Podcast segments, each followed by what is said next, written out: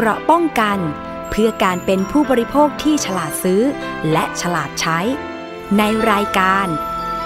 ภูมิคุ้มกัน สวัสดีค่ะคุณผู้ฟังคะขอต้อนรับสู่รายการภูมิคุ้มกันรายการเพื่อผู้บริโภคค่ะ ประเด็นวันนี้นะคะจะพูดคุยกันกับข่าวที่เกิดขึ้นค่ะคุณผู้ฟัง เนื่องจากว่ามีการ แชร์ในสื่อสังคมออนไลน์ และกลายเป็นข่าวขึ้นมานะคะ ที่มีแม่ค้าต้นหอมคนหนึ่งค่ะ ที่จังหวัดระนองนะคะ บอกว่าได้รับต้นหอมจากผู้ค้าส่งที่จังหวัดราชบุรีมาขายนะคะ ปรากฏว่าเธอขายต่อให้กับร้านอาหารแห่งหนึ่ง พอร้านอาหารแห่งนี้รับไปก็ส่งคืนมา เพราะให้เหตุผลว่าต้นหอมย้อมสีเขียวนะคะ เธอจึงนำต้นหอมเหล่านั้นเนี่ยไปล้างน้ำดู ปรากฏว่ามันมีสีเขียว เคลือบที่ต้นหอมแล้วล้างออกมาสีเขียวก็ติดมือแล้วก็ละลายในน้ำจริง ๆ ด้วยนะคะ เธอเกิดความสงสัยก็เลย โพสต์ในสื่อสังคมออนไลน์ และกลายเป็นประเด็นข่าวขึ้นมา และอยากให้สคบตรวจสอบนะคะ เดี๋ยวจะตรวจสอบอีกทีหนึ่งว่า แม่ค้าคนนี้ชื่อคุณศรีนวลเนี่ยนะคะ ได้ร้องเรียนไปที่สคบหรือยัง แต่สิ่งที่น่าสนใจที่กลายเป็นประเด็นวิพากษ์วิจารณ์ในสื่อสังคมออนไลน์นั่นก็คือว่า สีเขียวที่ย้อมในต้นหอมที่เราเห็นตามคลิปเนี่ยนะคะ มันคืออะไร แล้วมันมีอันตรายกับคนที่กินเข้าไปหรือเปล่านะคะ บ้างก็บอกว่ามันเป็นสี หรือสงสัยว่ามันจะย้อมทำให้มันเขียวขึ้นนะคะ บ้างก็บอกว่ามันเป็นสารเคมีกำจัดศัตรูพืชนะคะ ย้อมแล้วก็ปรากฏว่าไม่ทิ้งช่วงระยะเวลาให้มันนานก่อนจะเก็บเกี่ยว จึงทำให้สีเขียวนั้นเนี่ยมันยังคงติดอยู่ที่ต้นหอม แต่ความจริงยังไม่กระจ่างค่ะคุณผู้ฟัง วันนี้ดิฉันก็ได้เรียนเชิญนะคะ ดรศรีสุข ภูลผลกุล นักวิชาการโรคพืชข้าราชการบำนาญกรมวิชาการเกษตร เข้ามาร่วมพูดคุยกันค่ะ สวัสดีค่ะ อาจารย์คะค่ะ สวัสดีค่ะ อาจารย์คะจากข่าวที่เกิดขึ้นมันก็ทำให้ผู้บริโภคเนี่ยตกใจพอสมควรนะคะว่าถ้าสมมุติว่ามันเป็น สารกำจัดศัตรูพืชหรือเป็นสีก็ตามเนี่ย ซึ่งแน่นอนว่ามันเป็นสารเคมีมันจะอันตรายกับคนที่กินเข้าไปไหม ถ้าเกิดว่าล้างต้นหอมไม่สะอาดเนี่ยค่ะ อาจารย์ พูดถึงกรณีแรกกันก่อนว่า ตามข่าวคือยังไม่แน่ใจว่าเป็นอะไร แยกเป็นสองกรณีถ้ามันเป็นสีล่ะคะอาจารย์ คืออันนี้มันจะส่งผลอะไรไหมคะ แล้วมันเกิดขึ้นได้ยังไงคะกรณีที่ถ้าหากว่าเป็นสีนะคะ มันต้องดูว่าทำไมเขาต้องยอม เพราะว่าเท่าที่อาจารย์มองในภาพวิดีโอที่ที่ส่งกันมาเนี่ยนะคะ ต้นหอมเนี่ย ต้นปกติดีนะคะ แสดงว่า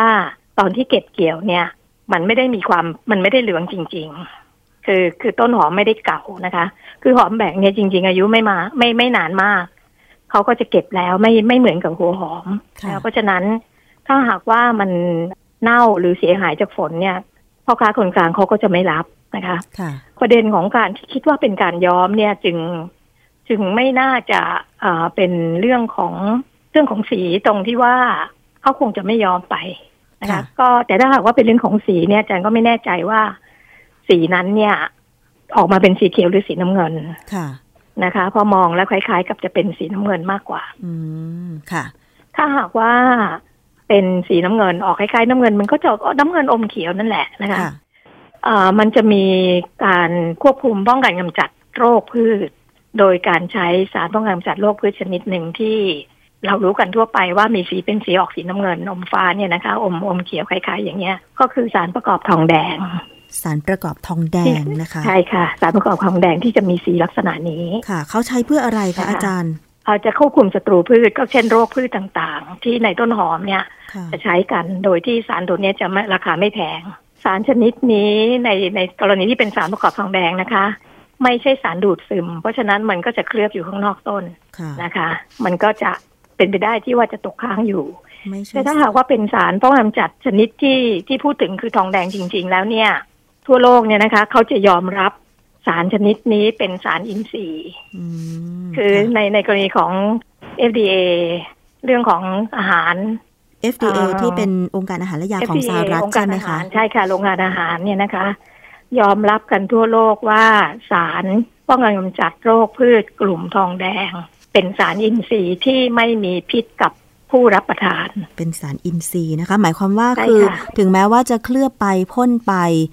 พอถึงระยะเวลาหนึ่งมันก็จะหลุดไปเอง แล้วก็ไม่ส่งผลกับสุขภาพของคนกิน แม้ว่าจะตกค้างเหรอคะอาจารย์ ใช่ค่ะ แม้ว่าจะตกค้าง เพราะว่าค่า ความเป็นพิษที่ห้าสิบเปอร์เซ็นเนี่ย หรือที่เขาเรียก LD50 เนี่ยนะคะเขาเรียกใช้ภาษาอังกฤษ คือค่าความปลอดภัยของเขาเนี่ย ต้องรับประทานเป็นกิโลค่ะ ถึงจะมีผลอืมค่ะการที่เจอนิดหน่อยบนนั้นเนี่ยไม่เป็นอันตรายกับสุขภาพอย่างแน่นอน แล้วก็ทั่วโลกยอมรับแล้วว่าสารชนิดนี้เป็นสารอินทรีย์ซึ่งสามารถใช้ได้ทั่วไปค่ะในกรณีนี้เนี่ยผู้รับประทานไม่ต้องห่วง ความปลอดภัยมากกว่าเกลือแกงด้วยซ้ำอ๋อเหรอคะ แล้วปกติเนี่ยเกษตรกรไทย หรือการทำเกษตรในไทยนี่ใช้สารประกอบทองแดงเป็นเป็นการควบคุมศัตรูพืชกันนี่กับพืชชนิดไหนบ้างคะอาจารย์ ใช้ได้ทั่วไปเลยค่ะ ในกรณีของการป้องกันนะคะ เราแนะนำให้ใช้สารทองแดงเนี่ยมากค่ะ ในแทบทุกพืชเลยค่ะที่ที่พบอาการนิดๆหน่อยๆหรือว่า ป้องกันไม่ให้เกิดโรคเนี่ยเราจะแนะนำให้ใช้สารตัวนี้ เพราะว่าเราถือว่าเป็นสารที่ปลอดภัยค่ะอ๋อแล้วใช้ในระยะไหนของการปลูกคะอาจารย์อย่างต้นหอมเนี่ยค่ะ ที่มันโตคือแล้วต้นหอมเป็นพืชอายุสั้นนะคะ เราก็แนะนำให้ใช้ตั้งแต่เอ่อเริ่มสักสองอาทิตย์ก็เริ่มได้แล้วค่ะอ๋อเพราะว่าเป็นเป็นพืชอายุสั้น เพราะฉะนั้นเนี่ยเกษตรกรเขาต้องการที่จะเขาต้องการที่จะป้องกันความเสียหาย เพราะฉะนั้นเขาก็ต้องใช้ค่ะ ถูกไหมคะ เป็นการประกันความเสียหายของผลผลิตที่ควรจะต้องได้ แล้วทีนี้ระยะเวลาก่อนการเก็บเกี่ยวต้องทิ้งช่วงไหมคะอาจารย์ ถ้าฉีดสารถ้าหากว่าประกอบค่ะทองก็แดง เราก็แนะนำเจ็ดวันนะคะอ๋อ ฉีดไปทิ้งไปเจ็ดวันก็ค่อยเก็บได้ต้นหอมก็ไปโอเคส่งแล้วค่ะขายนะคะค่ะแล้วมันจะเห็นสีน้ำเงินที่เคลือบต้นหอมชัดเจนไหมคะ ในตอนที่พ่นนะคะอาจารย์ ถ้าหากว่าใช้สารที่มีความ เข้มอันที่หนึ่งเข้มข้นค่ะอันที่สองต่อเนื่อง อันที่สามอันที่สามเป็นชนิดที่มีผงทองแดงขนาดใหญ่ คือคือตระกูลของสารป้องกันกำจัดกับโรคพืชชนิดทองแดงเนี่ยมันจะมีหลายขนาดค่ะในขวดเดียวกัน ขนาดกลางขนาดใหญ่ขนาดเล็กแล้วแต่บริษัทนะคะ เพราะฉะนั้นถ้าหากว่าเป็นขนาดใหญ่ก็จะติดเห็นค้างเยอะ แต่ถ้าหากเป็นขนาดเล็กเนี่ยก็จะเห็นค้างน้อยอืมมองเห็นน้อยในกออกไหมคะค่ะ แล้วก็อีกอย่างหนึ่งคือใช้บ่อยหรือเปล่าค่ะใช้เข้มข้นหรือเปล่า มันก็จะติดมากหรือปิดน้อย ซึ่งช่วงเนี้ยเป็นช่วงอากาศเปลี่ยน ถ้าหากว่าในกรณีที่บอกว่ามาจากราชบุรีราชบุรีเนี่ยเป็นแหล่งใหญ่เป็นตลาดใหญ่ของการรับซื้อผลผลิตทางการเกษตรไปที่ตลาดที่ราชบุรีเนี่ย ถือว่าเป็นตลาดผักที่ใหญ่มากค่ะดังนั้นผลิตผลที่ทางการเกษตรที่มาจาก ต่างจังหวัดเยอะๆเนี่ยจะไปที่ตลาดนั้นมากกว่าอืมนะคะ เพราะฉะนั้นเราไม่สามารถจะบอกได้ว่าเอ่อที่ซื้อไปที่ระนองเนี่ยมาจากไหน เพราะว่าส่งไปจากจังหวัดราชบุรีถูกไหมคะค่ะ อาจจะมานะคะในแต่ว่าที่จากที่ราชอำเภบุอรีไหนเนี่ยก็มาไม่จากทไหนราบไม่ทราบนะคะ เพราะฉะนั้นเราบอกต้นต่อจริง ๆ เนี่ยตอนนี้บอกไม่ได้แต่ว่าที่ราชบุรีเนี่ยบอกได้ เพราะว่าทุกล็อตที่เข้าไปทางทางตลาดใหญ่ที่ราชบุรีเขาจะเก็บ ข้อมูลเอาไว้หมดว่าแต่ละล็อตเนี่ยมาจากไหนอืมนะคะค่ะทีนี้ตอนนี้เป็นช่วงของการเปลี่ยนถ่ายฤดูฝนกับฤดูแล้งมันเอ่อปัญหาศัตรูพืชที่จะเกิดกับต้นหอมเนี่ย ก็จะค่อนข้างสูงในช่วงนี้ เพราะฉะนั้นเกษตรกรก็จะนิยมใช้สารตะกอบทองแดงเนี่ย เพื่อป้องกันความเสียหายทางผลผลิต ซึ่งสิ่งที่กรมวิชาการเกษตรได้แนะนำเนี่ย เป็นสารเคมีที่ปลอดภัยต่อผู้บริโภค อันนี้เป็นหน้าที่ของเราอยู่แล้วนะ การที่มันจะตกค้างอยู่บ้าง เราก็รู้ว่ามันปลอดภัย แต่ว่ายังไงก็ตามเราก็ยังแนะนำให้หยุดการพ่นก่อนเจ็ดวันค่ะ อาจารย์คะนะคะแล้วทีนี้อันนี้เราพูดในกรณีว่าถ้าต้นหอมที่เป็นข่าว เคลือบสารสีเขียว แกมน้ำเงินเนี่ย ถ้ามันเป็นสารประกอบทองแดงจริง อาจารย์ก็บอกว่ามันไม่ใช่สารดูดซึม ทั่วโลกยอมรับว่าเป็นสารอินทรีย์ กินได้แม้ว่าจะตกค้าง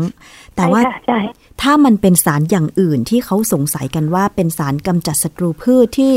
ตามข่าวอะค่ะ อาจารย์ สารกำจัดศัตรูพืชชนิดอื่นไม่มีสีค่ะอ๋อไม่มีสีเลยใช่ไหมคะอาจารย์ไม่มีค่ะ ไม่ไม่ไม่มีสีให้ปรากฏให้เห็นเลยค่ะ ค่ะ เพราะฉะนั้นก็สันและนิษตอนฐานตว่าอนนี้เนี่ยค่ะในช่วงนี้เพราะว่าหอมแบ่งเนี่ยเป็นพืชอายุสั้นค่ะเพราะฉะนั้นเขาจะไม่ค่อยใช้สารที่เป็นอย่างอื่นนะคะ แล้วเขาก็ทราบเกษตรกรทราบดีว่า ช่วงนี้เป็นช่วงที่ โรคราน้ำค้าง หรือว่าอ่าโรคใบจุดเนี่ย จะเข้าทำลายในช่วงนี้ เพราะฉะนั้นสารป้องกันกำจัดการป้องกันจะใช้สารตัวนี้เป็นเป็นหลักค่ะ สารประกอบทองแดงมันมีชื่อเป็นภาษาอังกฤษไหมคะอาจารย์หหรือว่าคนไทยรู้จักในชื่ออะไรคะมันมีหลายชื่อค่ะ มันเราไม่อยากบอกว่าเป็นของบริษัทอะไรบ้าง แต่ว่ามันเป็นมันจะมีขายอยู่หลายบริษัทค่ะ ค่ะ มันเพราะว่ามันจะแต่ละบใช่ริษัทกลุ่มค่ะมันจะใช่กลุ่มที่เขาตั้งข้อสังเกตกันไหมคะว่ากลุ่มไดไทโอคาร์บอเนตนะคะอาจารย์ อันนี้ไม่ไดใช่ไทใช่โอไหมเข้าไปก็เป็นทองแดงชนิดหนึ่งเหมือนกันค่ะ เพราะว่าไทโอก็แปลว่าสารทองแดงเหมือนกัน แล้วที่ชื่อแมนโคเซปเหรอคะอาจารย์แมนโคเซปเหรอคะแมนอาจารย์แมนโคเซปก็เป็นตระกูลเดียวกันค่ะ เป็นอาทองแดงสังกะสี สารกลุ่มนี้เป็นสารสัมผัสค่ะไม่ได้ดูดซึมล้างออกก็ได้ อ๋อ สารสัมผัสไม่ดูดซึม แม้ว่าจะฉีดไม่ดูไปดซึมค่ะ ก่อนการเก็บเกี่ยวเจ็ดวันก็ตาม ล้างมันก็ค่ะออกใช่ไหมฮะอาจารย์ ล้างออกค่ะ ล้างน้ำเปล่าออกไปหมดเลยหใช่รือเปค่ะล่าถึงได้ออกไปค่ะ เพราะว่ามองเห็นในในน้ำเห็นไหมคะว่ามันมีอยู่อืมลงไปในน้ำได้ ล้างออกไปหมดนะคะ เพราะฉะนั้นก็ถ้ามันเป็นสารประกอบทองแดงในกลุ่มแมนโคเซปไดไทโอคาร์บอเนตนะคะอาจารย์ศรีสุขบอกว่าไม่ดูดซึมแล้วก็สามารถล้างด้วยน้ำสะอาดบริโภคได้ปลอดภัยนะคะ อาจารย์ ใช่ค่ะ ค่ะ อ่า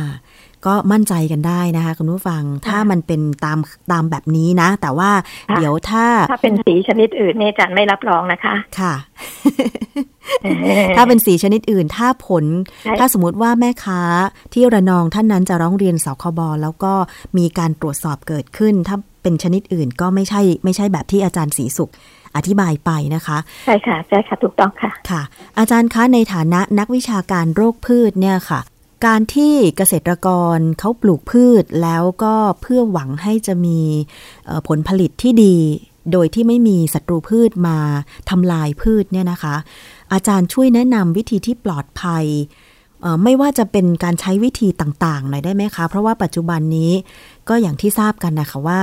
การใช้สารเคมีกำจัดศัตรูพืช เราก็กังวลกันว่ามันจะกระทบกับสุขภาพนะคะ อาจารย์ มันต้องอาในกรณีของการใช้สารป้องกันกำจัดศัตรูพืช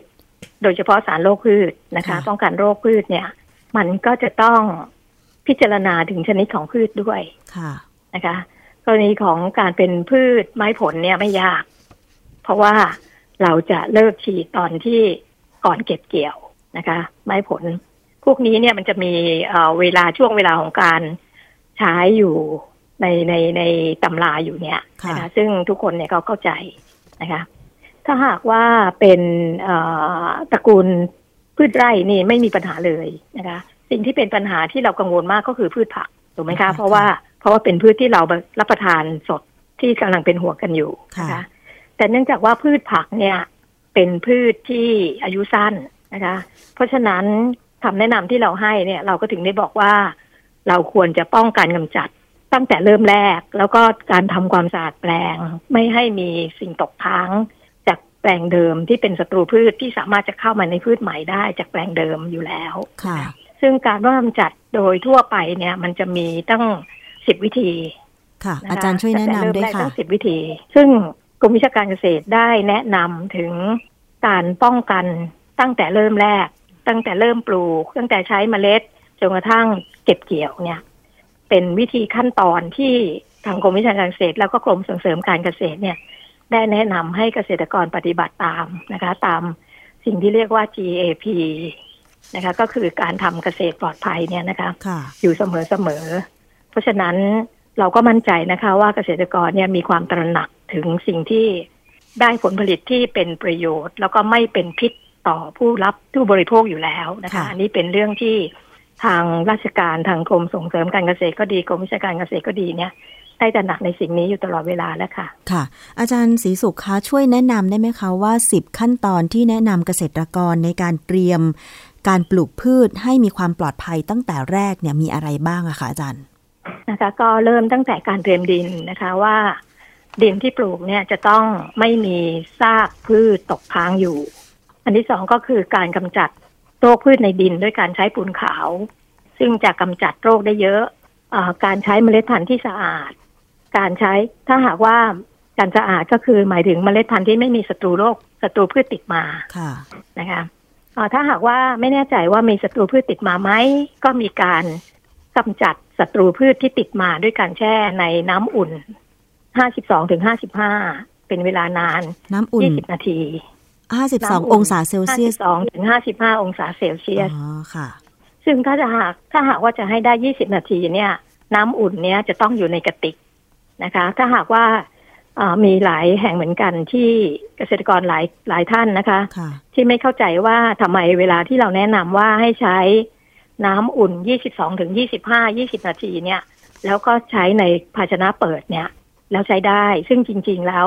เขาเข้าใจคาดเคลื่อนนะคะ จริง ๆ มันควรจะต้องอยู่ในกระติกที่น้ำร้อนที่สามารถเก็บความร้อนได้นานถึง 20 นาที ต้องเป็นเมล็ดพันธุ์ประเภทไหนคะอาจารย์ เมล็ดที่เมล็ดที่แช่น้ำร้อนได้ก็เช่น เมล็ดผัก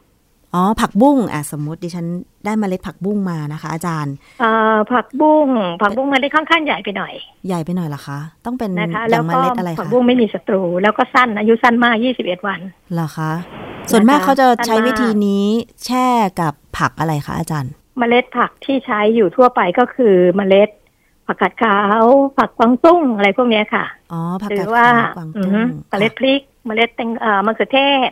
นะคะ พวกนี้จะเล็กๆ แล้วก็สามารถจะแช่น้ำร้อนได้อ๋อก็คืออย่างกรณีนี้ดิฉันต้องเตรียมน้ำห้าสิบสองถึงห้าสิบห้าองศาเซลเซียสไว้ใช่ไหมคะ ใช่ค่ะ แล้วก็เอาใส่ ถ้าสำหรับเกษตรกรง่าย ๆ ก็คือน้ำธรรมดากับน้ำเดือดเท่า ๆกันอ๋อ ในปริมาณเท่ากัน อย่างเช่นหนึ่งแก้วก็หนึ่งแก้วเท่ากัน ใช่ค่ะ เอามาผสมกันลงไปในกระติก ในกระติกที่มีฝาปิดใช่ไหมคะอาจารย์ที่มีฝาปิดที่สามารถจะควบคุมความร้อนได้นานถึง 20 นาที อ๋อ แล้วแช่ไว้ สมมติว่าเอา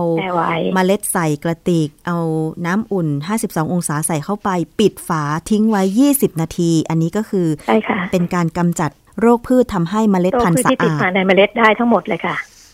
ทุกชนิดเลยค่ะ แต่ทีนี้มันมีปัญหาอยู่ตรงที่ว่า น้ำร้อนที่อยู่ในกระติกกับจำนวนเมล็ดปริมาณเมล็ดที่ใส่ลงไปเนี่ย มันไปดูดความร้อนเข้าไปในเมล็ดจนกระทั่งความร้อนเนี่ย มันลดลงไปกว่าห้าสิบสองหรือเปล่า ตรงนี้เป็นเทคนิคค่ะเราจะทราบได้ยังไงอาจารย์ว่าอุณหภูมิมันคงที่ตลอดนะคะอาจารย์ ใช่ค่ะต้องทำให้คงที่ตลอด เพราะฉะนั้นเนี่ย ถ้าหากว่าตามความประสบการณ์นะคะ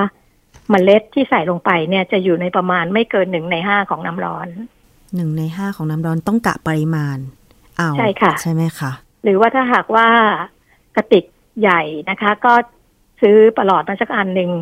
แล้วก็แชร์กันในหมู่บ้าน ก็รู้แล้วค่ะว่าต้องใช้ประมาณเท่าไหร่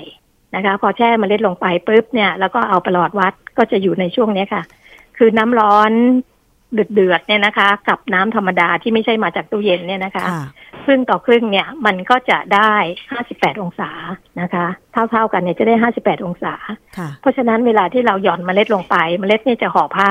เพราะว่าเป็นเมล็ดเล็กๆถูกไหมคะ พอเราห่อพอเราแช่ลงไปปุ๊บเนี่ยความร้อนมันก็จะเข้าไปในห่อผ้าแล้วก็เมล็ด มันก็จะยืดถึง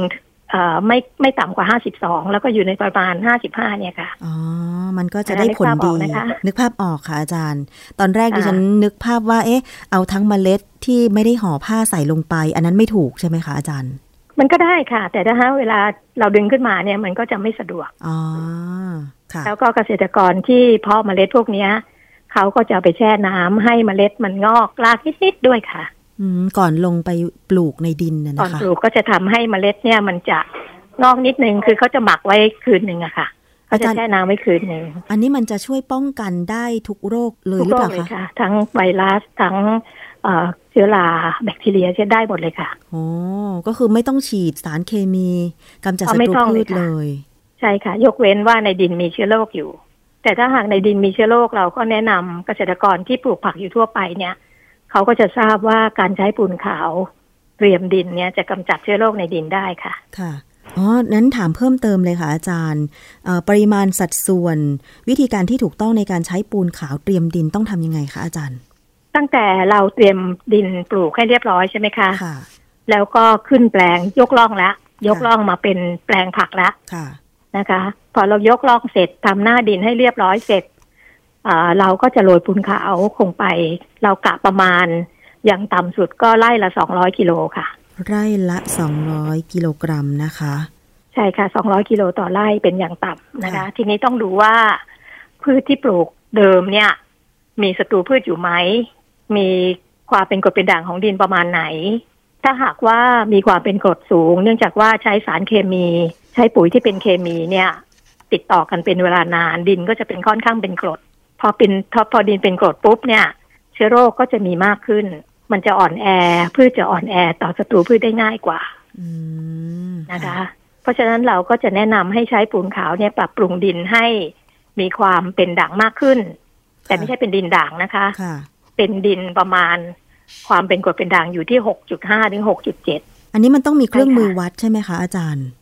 ปกติถ้าหากว่า มีการตรวจดินอยู่บ้างนะคะค่ะก็อยู่ในประมาณเนี้ยค่ะ ถ้าหากว่าใช้อยู่ประจำอืมแต่เราก็แนะนำให้เกษตรกรเนี่ย เอาดินไปเอ่อตรวจอยู่บ่อยๆอะค่ะค่ะ คืออย่างน้อยๆ ก็ปีหนึ่งก็ตกคาสักครั้งหนึ่งก็ยังดี ต้องไปตรวจที่ไหนคะ ไปตรวจที่เอ่อทางกรมพัฒนาที่ดินก็มีทางศูนย์วิจัยกรมวิชาการเกษตรก็มีทุกแห่งอะค่ะค่ะสถานีวิจัยศูนย์บริการทางการเกษตร หรือว่าทางกรมส่งเสริมเขาก็สามารถที่จะเก็บไปตรวจให้ได้ค่ะ ที่อำที่เภอยู่อในในจังหวัดแต่ละจังหวัดเนี่ยเขาสามารถที่จะติดต่อให้เขาไปส่งได้ค่ะอ๋อเกษตรกรตรวจสภาพดินเนี่ยฟรีนะคะค่ะ ถ้าเป็นเกษตรกรเนี่ยตรวจดินฟรีค่ะค่ะ ดิฉันสนใจค่ะอาจารย์ เพราะตัวเองก็ทำค่ะสวนเหมือนกันนะคะ เพราะว่าปลูกไว้เองดีค่ะปลูกค่ะทานเอง จริง ๆ แล้วเนี่ยคือในเรื่องของการป้องกันกำจัดศัตรูพืช เพื่อที่เราจะได้ไม่ต้องใช้สารที่มันเอ่อที่เรากังวลกันว่ามันอันตรายเนี่ย ขั้นตอนของการปลูกการเตรียมดินต่างๆ มันสำคัญนะคะ เพราะว่าดิฉันก็ฟังที่อาจารย์กรุณาอธิบายมาว่าอ๋อถ้ามันถูกป้องกันตั้งแต่แรก พอปลูกลงไปในดินปุ๊บทุกอย่างมันโอเค สวยงาม แล้วก็ไม่ต้องมาแบบ บำรุงมากหรือเอาอะไรไปฉีดเคลือบมันที่มันเป็นสารอันตราย เพราะว่าสุดท้ายแล้วใช่ค่ะคือ ผู้บริโภคหรือเรานี่แหละที่กินเข้าไปใช่ไหมคะอาจารย์ ใช่ค่ะ ใช่ค่ะ ป้องกันไว้ทีก่อนต่อไปนะคะค่ะอะดูต่อไปนะคะค่ะทีนี้พอเราได้เมล็ดพันธุ์ที่ดีใช่ไหมคะ พอเราได้ปุ๊บเราพอมันโตขึ้นมานะคะ เราก็มีการพ่นสารกำจัดศัตรูพืช ตั้งแต่แรกเลยค่ะนะคะ ตั้งแต่แรก คือมันโผล่หน้าขึ้นมาปุ๊บก็ใช้ได้เลยเพ ราะว่า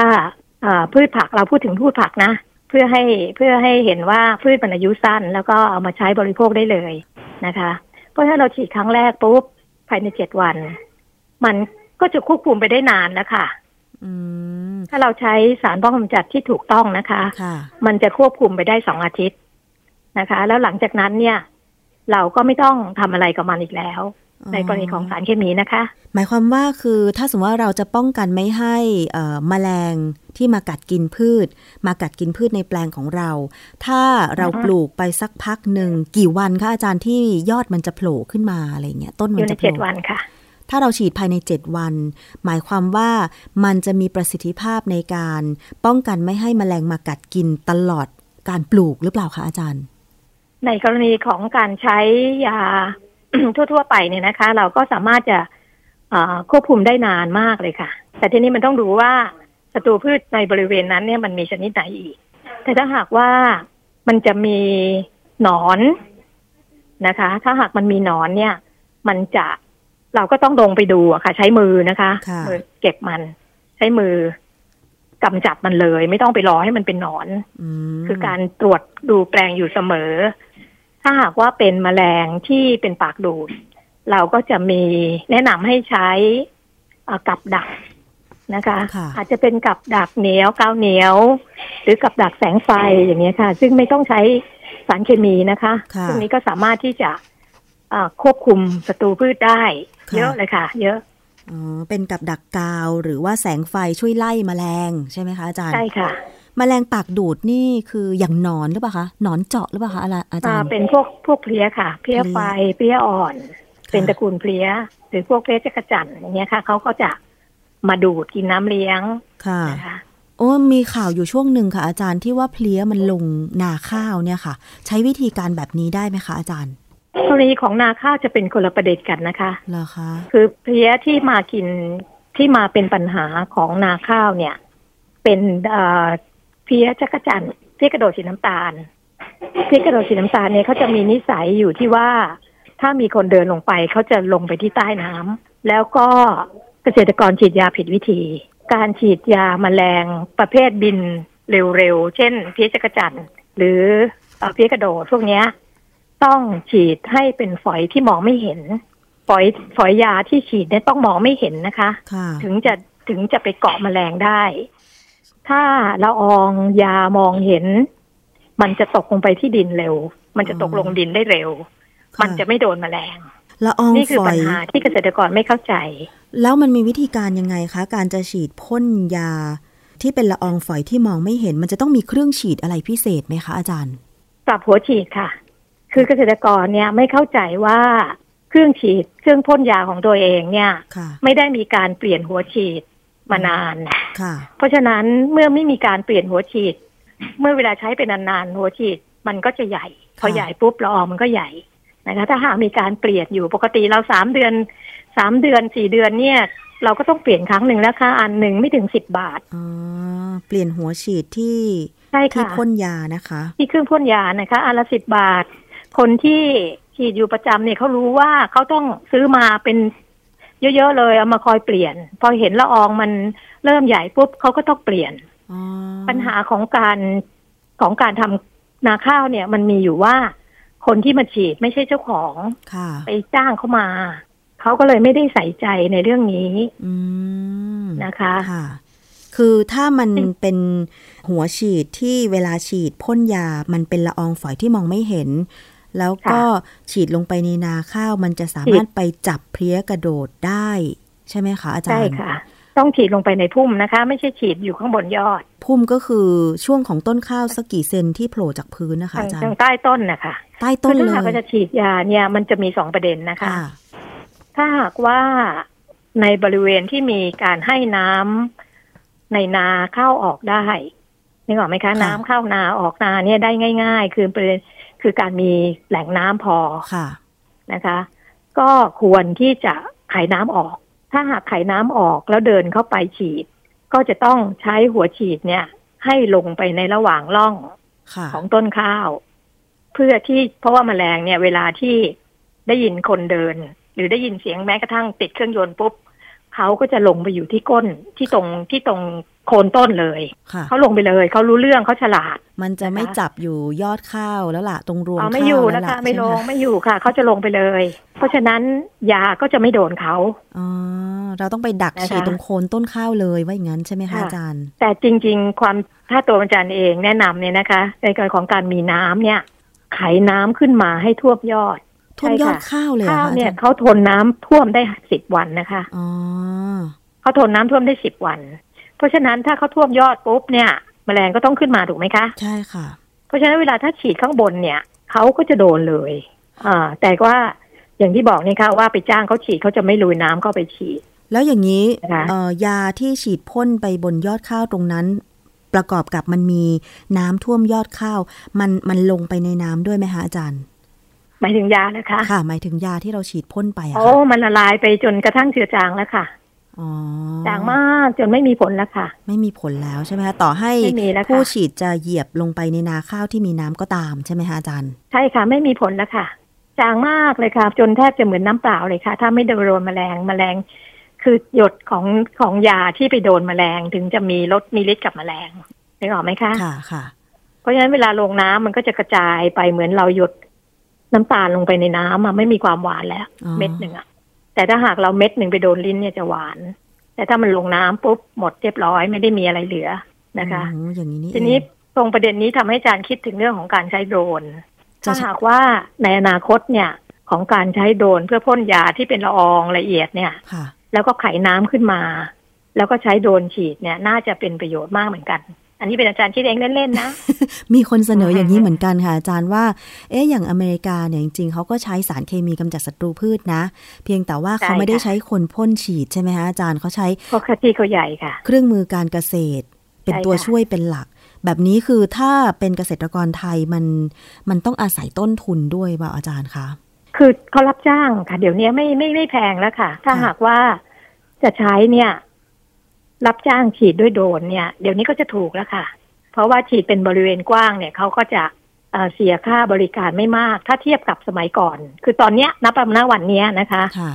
จ้างเกษตรกรฉีด ไม่ใช่ จ้างผู้ประกอบการรับจ้างฉีด แล้วไม่ได้ผลค่ะเพราะเขาไม่ได้ใส่ใจเหมือนเกษตรกรเองค่ะมันจะมีประโยชน์อะไรคะเสียทั้งเงิน เสียทั้งค่าแรง แล้วก็ควบคุมศัตรูพืชไม่ได้ ก็เป็นประเด็นที่น่าสนใจนะคะอาจารย์ น่าสนใจค่ะ เพราะว่าแนวโน้มค่ะแนวโน้มในอนาคตของการใช้โดรนเนี่ย ฉีดเนี่ยน่าจะมีประสิทธิภาพในการที่ควบคุมได้ถ้าทำถูกต้องตามที่อาจารย์คิด อันนี้คิดในใจนะ ค่ะ อาจารย์คะแล้วถ้าหากมันได้ผลเนาะค่ะ พอดีว่ามาถึงช่วงท้ายของเออรายการในช่วงนี้แล้วอะค่ะเอ่อในมุมของผู้บริโภค และก็มุมของนักวิชาการด้านการเกษตรเนี่ยค่ะ อยากจะให้อาจารย์แสดงทัศนะเกี่ยวกับเรื่องนี้ด้วยค่ะว่า ในเรื่องของการบริโภคที่ปลอดภัย ทัศนะของอาจารย์เป็นยังไงบ้างคะอาจารย์ ในประเด็นของพืชชนิดไหนเอ่ยพืชผักพืชผักไร่ที่เราบริโภคข้าวกันอยู่เนี่ยค่ะ อาจารย์ทุกทุกชนิดเลยอะค่ะ ค่ะ กรณีของเป็นพืชผักนะคะ พืชผักจะมีสองสามชนิดประเภท เราเรียกก็ประเภทดีกว่าค่ะ ก็คือ ผักกินใบ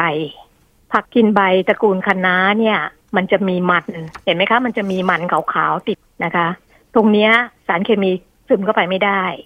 มีความปลอดภัยนะคะ เพราะฉะนั้นการล้างด้วยสารเช่นเกลือหรือว่าเช่น ผงผงฟูใช่ไหมค่ะที่ baking soda baking sodaอ่า baking soda baking soda นะคะ ค่ะ น้ำเปล่าหรือว่าน้ำเกลือ ที่บ้านอาจารย์ใช้น้ำเกลือค่ะนะคะ ไม่ใช่ไม่ใช่ดองนะ ใช้นิดเดียวห้าลิตรเนี่ย จะใช้ประมาณหนึ่งช้อนโต๊ะนะคะ อันนี้ก็เป็นการล้างผักที่ที่อาจารย์ทำอยู่เสมอค่ะช่วยได้เยอะนะคะ ถ้าหากว่าเกษตรกรที่ปลูกมะเขือมะเขือเทศ ถั่วฝักยาว ก็จะมีการใช้สารป้องกันกำจัดหลังจากเก็บเกี่ยวทุกครั้ง ก็คือจะเก็บเกี่ยวทุกสิบวันค่ะพริก นะคะมะเขือเทศพวกเนี้ยเก็บเกี่ยวสิบวันครั้งค่ะพยายามให้เป็นอย่างนั้นค่ะพอฉีดพอเก็บเกี่ยวเสร็จแล้วฉีดยา ถ้าจะฉีดยาที่ป้องกันเอ่อที่เราแนะนำเนี่ย ในกรณีที่เกิดปัญหานะ ถ้าไม่เกิดปัญหาไม่ต้องฉีดเอ่อสารกำจัดศัตรูพืชที่เกษตรกรมักจะฉีดจำพวกพืชจำพวกมะเขือมะเขือเทศอะไรอย่างนี้คืออะไรคะอาจารย์ คือสารประเภทไหนก็คะสุดสุดแท้แต่ศัตรูพืชที่พบค่ะ ขณะนี้เนี่ยกรมวิชาการเกษตร ขึ้นทะเบียนสารป้องกันกำจัดศัตรูพืช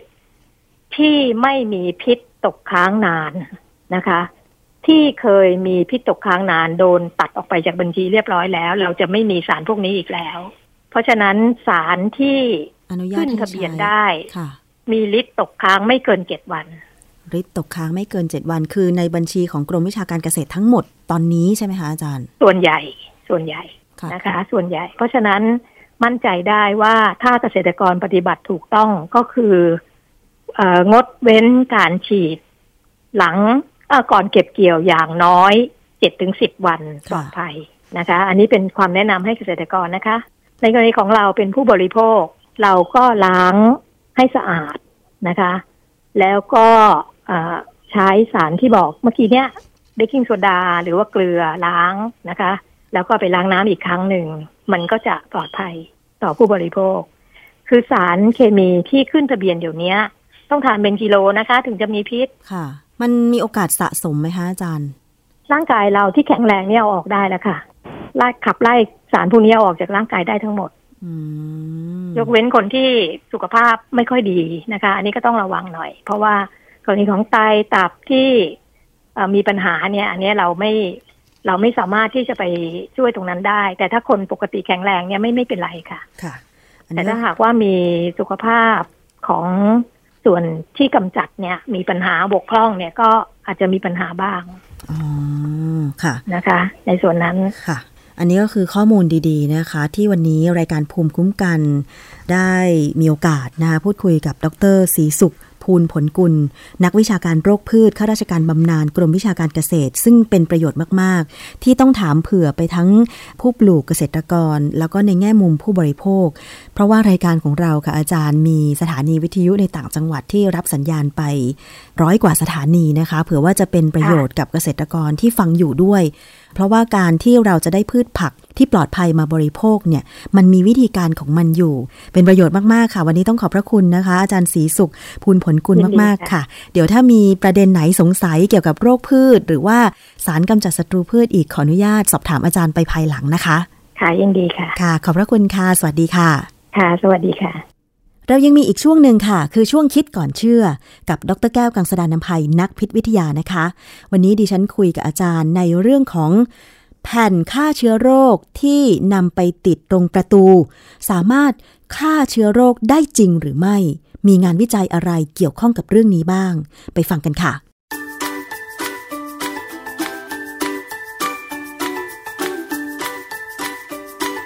ช่วงคิดก่อนเชื่อ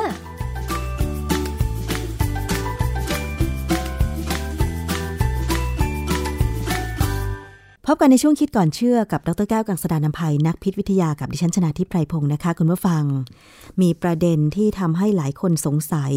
แชร์กันต่อทางสื่อสังคมออนไลน์เกี่ยวกับ แผ่นแปะฆ่าเชื้อโรคบนบานประตูค่ะคำถามก็คือว่า แผ่นแปะนั้นคืออะไร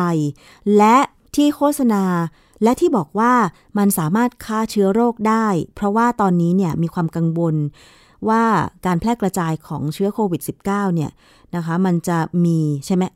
การแพร่กระจายของโควิด -19 มันจะมีง่ายขึ้นใช่ไหมคะทุกทุกคนก็เลยพยายามที่จะหาทางป้องกันไม่ให้มีการแพร่เชื้อด้วยการหา หาอะไรก็ได้ที่มาฆ่าเชื้อ ก่อนหน้านั้นก็คือรณรงค์ให้เราล้างมือใช่ไหมคะ ล้างมือด้วยสบู่ ต่อมาก็คือใช้เจลแอลกอฮอล์ ล้างมือ ถ้าไม่อยากใช้น้ำล้างมือ ถ้าไม่มีน้ำล้างมือใช่ไหมคะ ต่อมาก็คือทำความสะอาดด้วยการเช็ดแอลกอฮอล์70%เป็นประจำอย่างนี้เป็นต้น แต่ตอนนี้ค่ะ มันมีแผ่นแปะฆ่าเชื้อโรคที่ปิดตามบานประตู ในสถานที่บางสถานที่แล้วก็บอกว่า สามารถฆ่าเชื้อโรคได้คำถามก็คือมันฆ่าเชื้อโรคได้จริงหรือไม่ ต้องมาถามกับนักพิษวิทยาค่ะ อาจารย์แก้วคะ อยากจะถามว่าแผ่นแปะฆ่าเชื้อโรคเนี่ยนะคะ เท่าที่มีข้อมูลงานวิจัยมาเนี่ยมันคืออะไรคะอาจารย์ คือเอาข้อมูลที่เขาขายดีกว่านะค่ะงานวิจัยไว้ว่าทีหลังค่ะคือที่เขาขายเนี่ย ผมไปเจอในเข้าไปดูใน Google เนี่ย ปรากฏว่ามันเป็นเขาเรียกว่าฟิล์มทองแดงใช้ฆ่าเชื้อโรค เป็นแผ่นฟิล์มก็คือแผ่นพลาสติกนี่แหละนะฮะแล้วบนแผ่นฟิล์มเนี่ยเขาเขามีการเวลาผลิตเนี่ยเขามีการใส่ทองแดงไอออน คือเขาคือมันเป็นไม่ใช่ทองแดงที่เป็นทองแดงที่เป็นแผ่นนะค่ะไม่ใช่ทองแดงที่เป็นอยู่ในลวดลวดสายไฟอะนะค่ะอันนั้นเป็นทองแดงเป็นโลหะทองแดง ไม่ใช่ทองแดงไอออน ทองแดงไอออนเนี่ยเป็นพวกเกลือซึ่งเป็นประจุที่แตกตัวแล้วทีนี้ในหลักการเนี่ยไอ้พวกเจ้าโลหะหลาย ๆ ชนิดเนี่ย เช่นทองแดง เช่นเงินเอ่อหรือมีอีกตั้งหลายอย่างเนี่ย มันสามารถฆ่าเชื้อได้ โดยธรรมชาติของมันค่ะนะฮะ แต่หมายความว่ามันจะต้องเข้าไปอยู่ในเซลล์ หรือในตัวไวรัสได้ ซึ่งก็ไม่ยากมันมันพอเข้าได้นะฮะอ่าฮะเอิ่มอาจารย์ถามผมนิดนึงจำครับทองแดงไอออน คือประจุที่แตกตัวแล้วเนี่ย มันสามารถฆ่าเชื้อโรคได้ยังไงแล้วฆ่าเชื้ออะไรได้บ้าง วิธีการทำงานของมันอะคือโดยหลักการเนี่ยนะเวลามันเข้าไปในเซลล์เนี่ย มันจะทำให้เกิดกระบวนการทางชีวเคมีที่เราเรียกว่าทำให้เกิด reactive oxygen species คือออกซิเจนที่อยู่ในร่างกายเราเนี่ยหรืออยู่ในเซลล์ของเราเนี่ย จริงๆเราใช้เพื่อในการหายใจของเซลล์ค่ะเพื่อให้เซลล์สร้างพลังงานอะไรก็ตามเนี่ย แต่บางครั้งเนี่ยเจ้าโลหะ พวกทองแดง หรือพวกเซเลเนียมก็ได้เซเลเนียมเนี่ยเป็นธาตุที่สำคัญที่เราต้องการแต่มากเกินไปก็ทำให้เกิดปัญหาแบบทองแดงเหมือนกัน ทองแดงก็สำคัญ กับค่ะร่างกายเรา เราใช้ทองแดงในเรื่องของเอนไซม์หลายชนิดค่ะแต่ถ้ามากเกินไปมากเกินไปนะ มันจะทำให้เกิด reactive oxygen species ซึ่งมีอนุมูลอิสระเป็นสมาชิกค่ะคือเวลาเราพูดถึงอนุมูลอิสระเนี่ยหรือ free radical เนี่ยคนค่อนข้างจะรู้อือฮึแต่จริง ๆ free radical เนี่ยมันเป็นหนึ่งในกลุ่มของ oxy เอ่อ reactive oxygen species คำว่า reactive แปลว่าว่องไวอือฮึออกซิเจนก็คือ oxygen species ก็คือ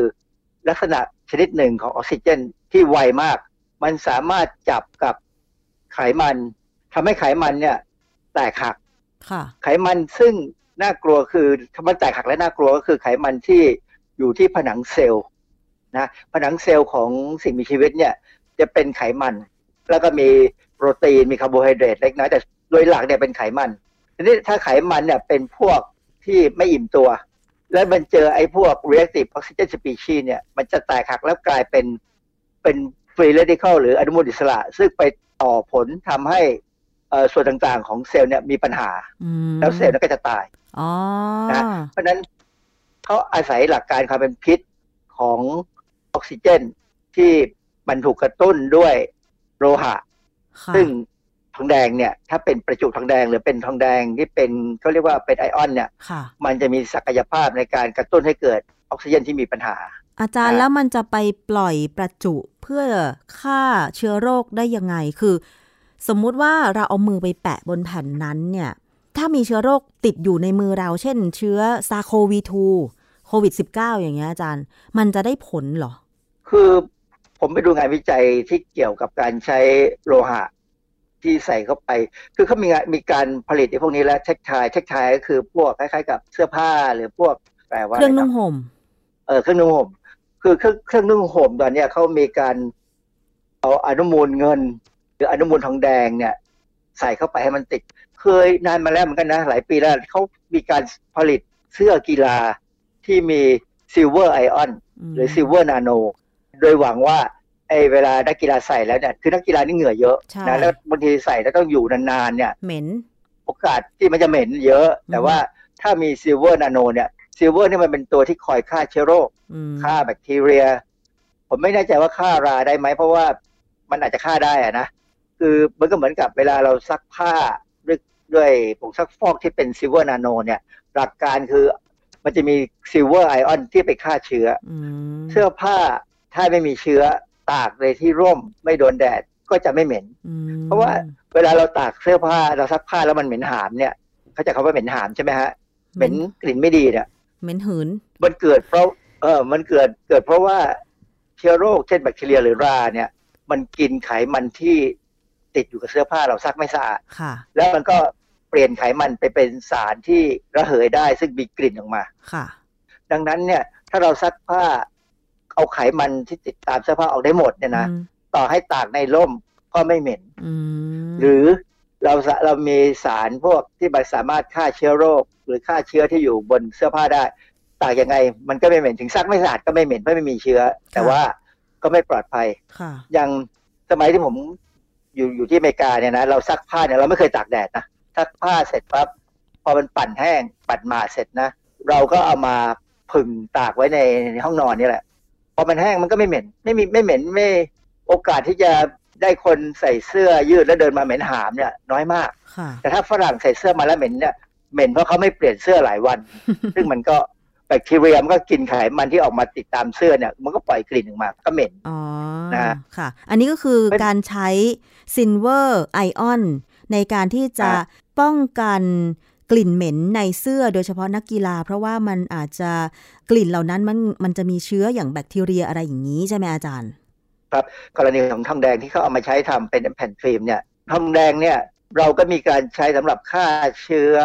ในสระว่ายน้ำอืมนะฮะใช้ยังไงสระว่ายอาจารย์น้ำเนี่ยจะคือคือสระว่ายน้ำเนี่ยโดยของเก่าๆเนี่ยเขาจะใช้คลอรีนนะใช่เป็นตัวใส่ลงไปใช่ไหมค่ะซึ่งพอคนพอใส่ไปมากๆเข้า คนที่ไปว่ายน้ำเนี่ยผมจะกะจะจะเปลี่ยนสีจากดำเป็นออกน้ำตาลได้ เพราะมันฟอกสีอืมแล้วผิวก็ขึ้นมาก็จะคันเหนียวๆนะฮะคราวเนี้ยมันก็มีเทคเทคเทคโนโลยีซึ่งไม่ใหม่แล้วล่ะ20กว่าปีแล้ว มีคนเล่าให้ผมฟังคนคนที่เล่าเนี่ยเขาเป็นเป็นผู้เชี่ยวชาญเรื่องการทำไอ้สวนน้ำเขาก็บอกว่าเนี่ยเทคโนโลยีใหม่เนี่ยไม่ใช่คลอรีน ใช้แท่งทองแดงกับแท่งเงินสองแท่งเนี่ยเสียบลงไปในสระว่ายน้ำ แล้วต่อต่อกระแสไฟฟ้าลงไปอ่อนๆนะฮะกระแสไฟฟ้าเนี่ยมันจะทำให้ไอ้แท่งทองแดงเนี่ยแตกตัวกลายเป็นcopper ion อืมส่วนแท่งเงินก็กลายเป็น silver ion silver เนี่ยหรือทองหรือเงินเนี่ยมันจะฆ่าแบคทีเรีย ส่วนถ้าเป็นทองแดงเนี่ย copper ion ทองแดงอนุมูลทองแดงเนี่ยมันจะฆ่าเชื้อรากับ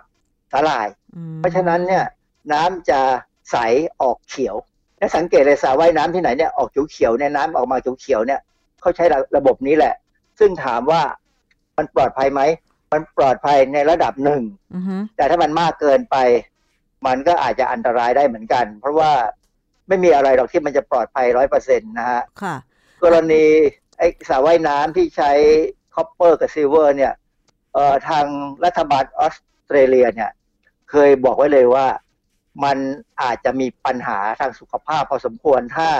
น้ำนั้นไม่ได้ถ่ายเลยอือฮึเอาแต่ใช้ไอ้พวกนี้ไปน้ำก็ยังใสอยู่นั่นแหละแต่จริง ๆ แล้ว ไอ้แร่ธาตุพวกนี้ มันก็เยอะขึ้นเยอะขึ้น ซึ่งอาจจะอันตรายได้เหมือนกันอ๋อแล้วเขาก็บอกว่า องค์การอนามัยโลกก็ confirm ก็ยืนยันว่าออสเตรเลียเนี่ยไม่ผิดหรอกค่ะนะให้ระวังเหมือนกันค่ะมันมันด้วยหลักการจริง ๆ น้ำน้ำควรจะต้องถ่ายค่ะ น้ำน้ำในสระว่ายน้ำน่ะจะถ่ายทีเป็นแสนน่ะอืมเพราะฉะนั้นเขาก็เลยใช้คลอรีนบ้าง แต่ใช้คลอรีนก็เหม็นสุดท้ายก็มาใช้เทคโนโลยีการใช้พวกโลหะไอ้พวกไอ้แร่ธาตุที่มันแตกตัวได้เนี่ย เป็นตัวไปฆ่าเชื้อแทนค่ะนะฮะเพราะฉะนั้นถามว่าไอ้แผ่นฟิล์ม copper เนี่ย มันฆ่าเชื้อได้จริงไหม ถ้าเขาทำถูกต้องตามหลักการที่ทำเนี่ยนะ มันควรจะฆ่าเชื้อได้ดี ค่ะเออ แต่ว่ามันจะประมีเทศปัญหาอะไรบ้าง ที่อาจารย์บอกว่าถ้าเขาทำได้ถูกวิธี แผ่นแปะ copper ion เนี่ย มันก็จะฆ่าเชื้อโรคได้ มันทุกเชื้อโรคไหมอาจารย์ ในงานวิจัยที่ผมเข้าไปดูหรือว่าในหลักการที่เขาเขียนเอาไว้ในหนังสือในตำราอะไรเนี่ยนะมันฆ่าได้หมดนั่นแหละนะฮะอืมแม้กระทั่งมีเดี๋ยวมันมีบทความวิจัยบางเรื่องเนี่ยเขาทดลองกับไข้หวัดใหญ่เลย ซึ่งค่ะไข้หวัดใหญ่เนี่ยมันก็ร้ายพอๆกับไอ้เจ้าโควิดนี่แหละนะ ก็ฆ่าได้นะฮะอ๋อมันอยู่ในบทควาประเด็มนปัอะญไรหาอาจารย์ บทความที่ทำเรื่องไข้หวัดใหญ่เนี่ยมันชื่อ inactivation of high and low pathogenic avian influenza virus H5 H5 subtypes by copper ion incorporated in zeolite textile material คือเขาเขาศึกษาใน zeolite textile material คือไอ้เจ้าเครื่องนุ่มห่มผ้าพวกไอ้วัสดุ ที่เราจัดเย็บอะไรเนี่ยนะค่ะที่เขาเอา ทั้งเอ่อเขาเอาคอปเปอร์ใส่เข้าไป มันตีตีพิมพ์ในวารสารชื่อ Antiviral Research ปี 2012 เขาให้ข้อมูลวิจัยที่ทดสอบความสามารถของอนุมูลทองแดงที่ใส่เข้าไปในแผ่นเซลไลท์เทคไทว่าฆ่าเชื้อไข้หวัดใหญ่ได้ทั้ง H5N1 H5N3 อะไรพวกเนี้ยได้หมดเลยค่ะแล้วก็วัสดุสังเคราะห์พวกเนี้ยใช้ได้ทั้งกับคนและสัตว์ โดยไม่น่าจะมีปัญหาอ๋ออันนี้ประเด็นที่ผม สงสัยในเรื่องที่บอกว่าไอ้แผ่นที่เข้าไปติดที่ประตูแล้วคนเอามือไปแตะเพื่อฆ่าเชื้อเนี่ยนะค่ะคำถามคือลักษณะมันออกว่าเหมือนมันจะเป็นไออุปกรณ์การแพทย์ ถามว่าขึ้นทะเบียนกับออยหรือยังเออนั่นน่ะสิอาจารย์ผมเข้าไปดูในเว็บไซต์ของเขาใน Facebook ของเขาอะนะเขาไม่ได้พูดอย่างนี้สักคำเขาโฆษณาว่าได้รับการรับรองจาก US FDA กับ US EPA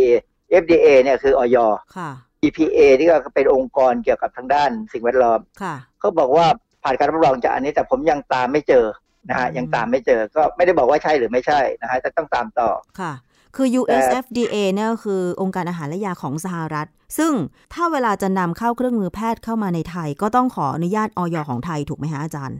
มันควรจะเป็นเช่นนั้นนะ เพราะว่ามันลักษณะมันเป็นไอสารฆ่าเชื้ออย่างอย่าง แต่ว่าอย่างแอลกอฮอล์เจลของเราเนี่ย เราปัดไปเป็นเครื่องสำอางซะเพื่อให้มัน ไม่ติดปัญหาเรื่องกฎหมายค่ะเคยมีอยู่ครั้งหนึ่งที่แอลกอฮอล์เจลเนี่ย ถูกตัดไปเป็นเป็นยาค่ะที่ตอนนั้นมีปัญหาหนักเลยนะฮะอ่าฮะเขาเลยกลับไปก่อนอือฮึแต่ว่าแผ่นแปะเนี่ย ผมเข้าใจว่ามันน่าจะเป็นมือแพทย์เหมือนกับไอ้เครื่องวัดอุณหภูมิที่ที่เราเข้ามายี่ที่หัวเราอะ่ะ อันนั้นต้องต้องขึ้นทะเบียนกับเครื่องเป็นเครื่องมือแพทย์นะค่ะเอาเข้ามาเนี่ยไม่ได้นะ ผมเคยมีเพื่อนเนี่ยเอาเข้ามาจะเอามาขายปรากฏว่าก็โดนแจ้งบอกว่าต้องไปขึ้นทะเบียนเป็น เครื่องมือแพทย์ก่อนเขาก็ต้องทำกันแล้วบอกเสียเวลามากเลยตกลงอ๋อไม่ขายแจกฟรีไปเลยมันต้องเป็นทางการนะ คนที่เป็นมีมีความสามารถควบคุมเนี่ยพวกออยเนี่ยควรจะต้องคุยกับเขาแล้วล่ะว่าเอาไงดี เพราะว่าราคาขายไม่ถูกนะค่ะสี่สิบคูณร้อยี่สิบเซนติเมตรเนี่ยราคาสี่ร้อยห้าสิบาท ถ้ายี่ถ้าทำเป็นรูปมือนะยี่สิบคูณสามสิบเซนติเมตรเนี่ยร้อยหกสิบาท คือ ตอนเนี้ยเขาพยายามจะขายมันไปทำคือเขาขายเป็นแผ่นใหญ่ๆก็มีตัดตัดให้เล็กลงไปติดตามปุ่มกดในลิฟต์ใช่ด้ามจับประตูใช่ที่ปุ่มกด ATM บานค่ะประตูกระจก เสาต่างๆ ราวบันไดโต๊ะทำงาน ด้ามจับรถเข็นสินค้าอะไรพวกเนี้ยใช่คือจริง ๆ หลักการถ้ามันได้ผลเนี่ยมันดี เพราะว่าอะไรเลยมะเพราะว่าพอใช้แล้วเนี่ยมันดูเหมือนจะใช้ได้นาน เขาบอกว่าใช้ได้นานเลยถ้ามันไม่ฉีกขาดเนี่ยใช้ได้ตลอดไป ซึ่งอันนี้ผมว่า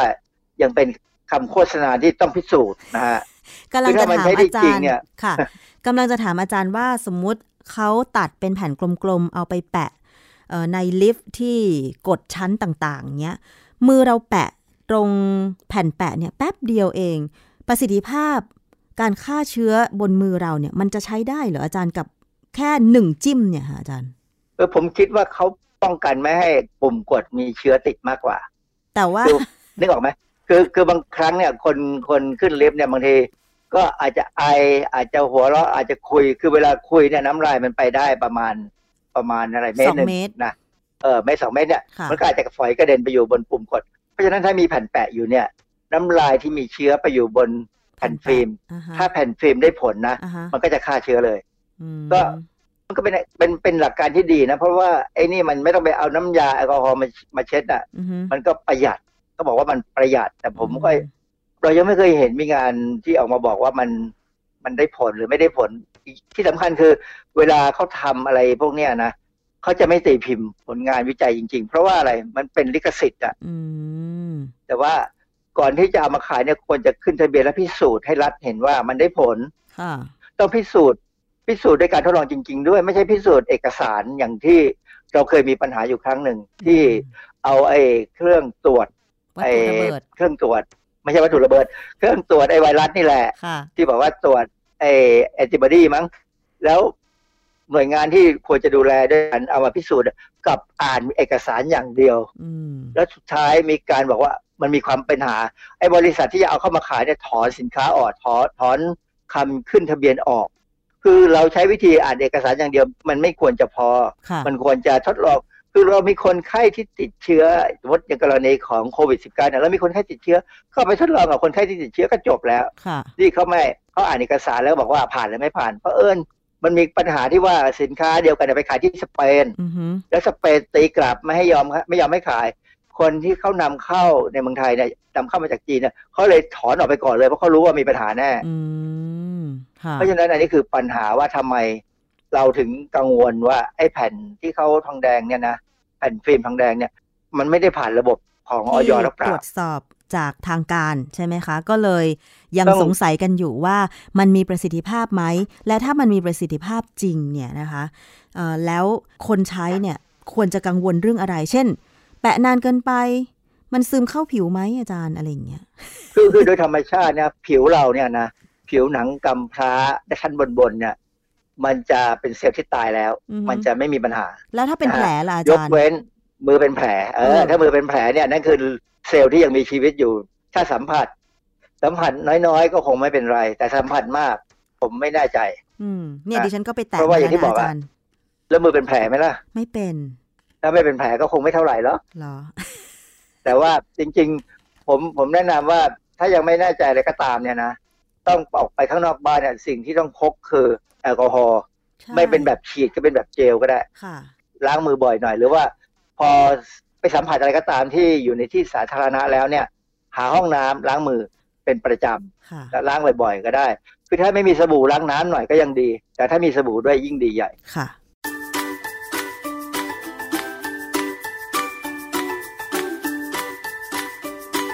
ช่วงคิดก่อนเชื่อ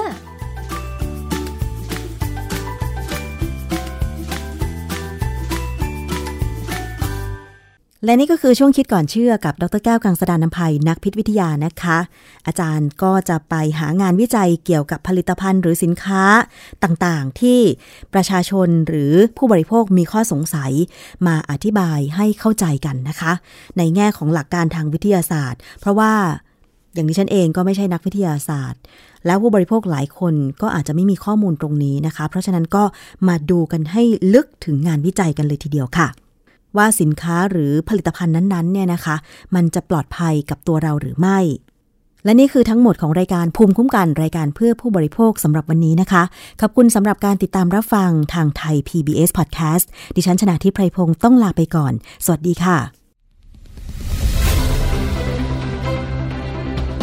ติดตามรายการได้ที่ www.thaipbspodcast.com แอปพลิเคชัน Thai PBS Podcast หรือฟังผ่านแอปพลิเคชันพอดแคสต์ของ iOS Google Podcast Android Podbean SoundCloud และ Spotify ติดตามความเคลื่อนไหวของรายการและแสดงความคิดเห็น โดยกดถูกใจที่ facebook.com/thaipbspodcast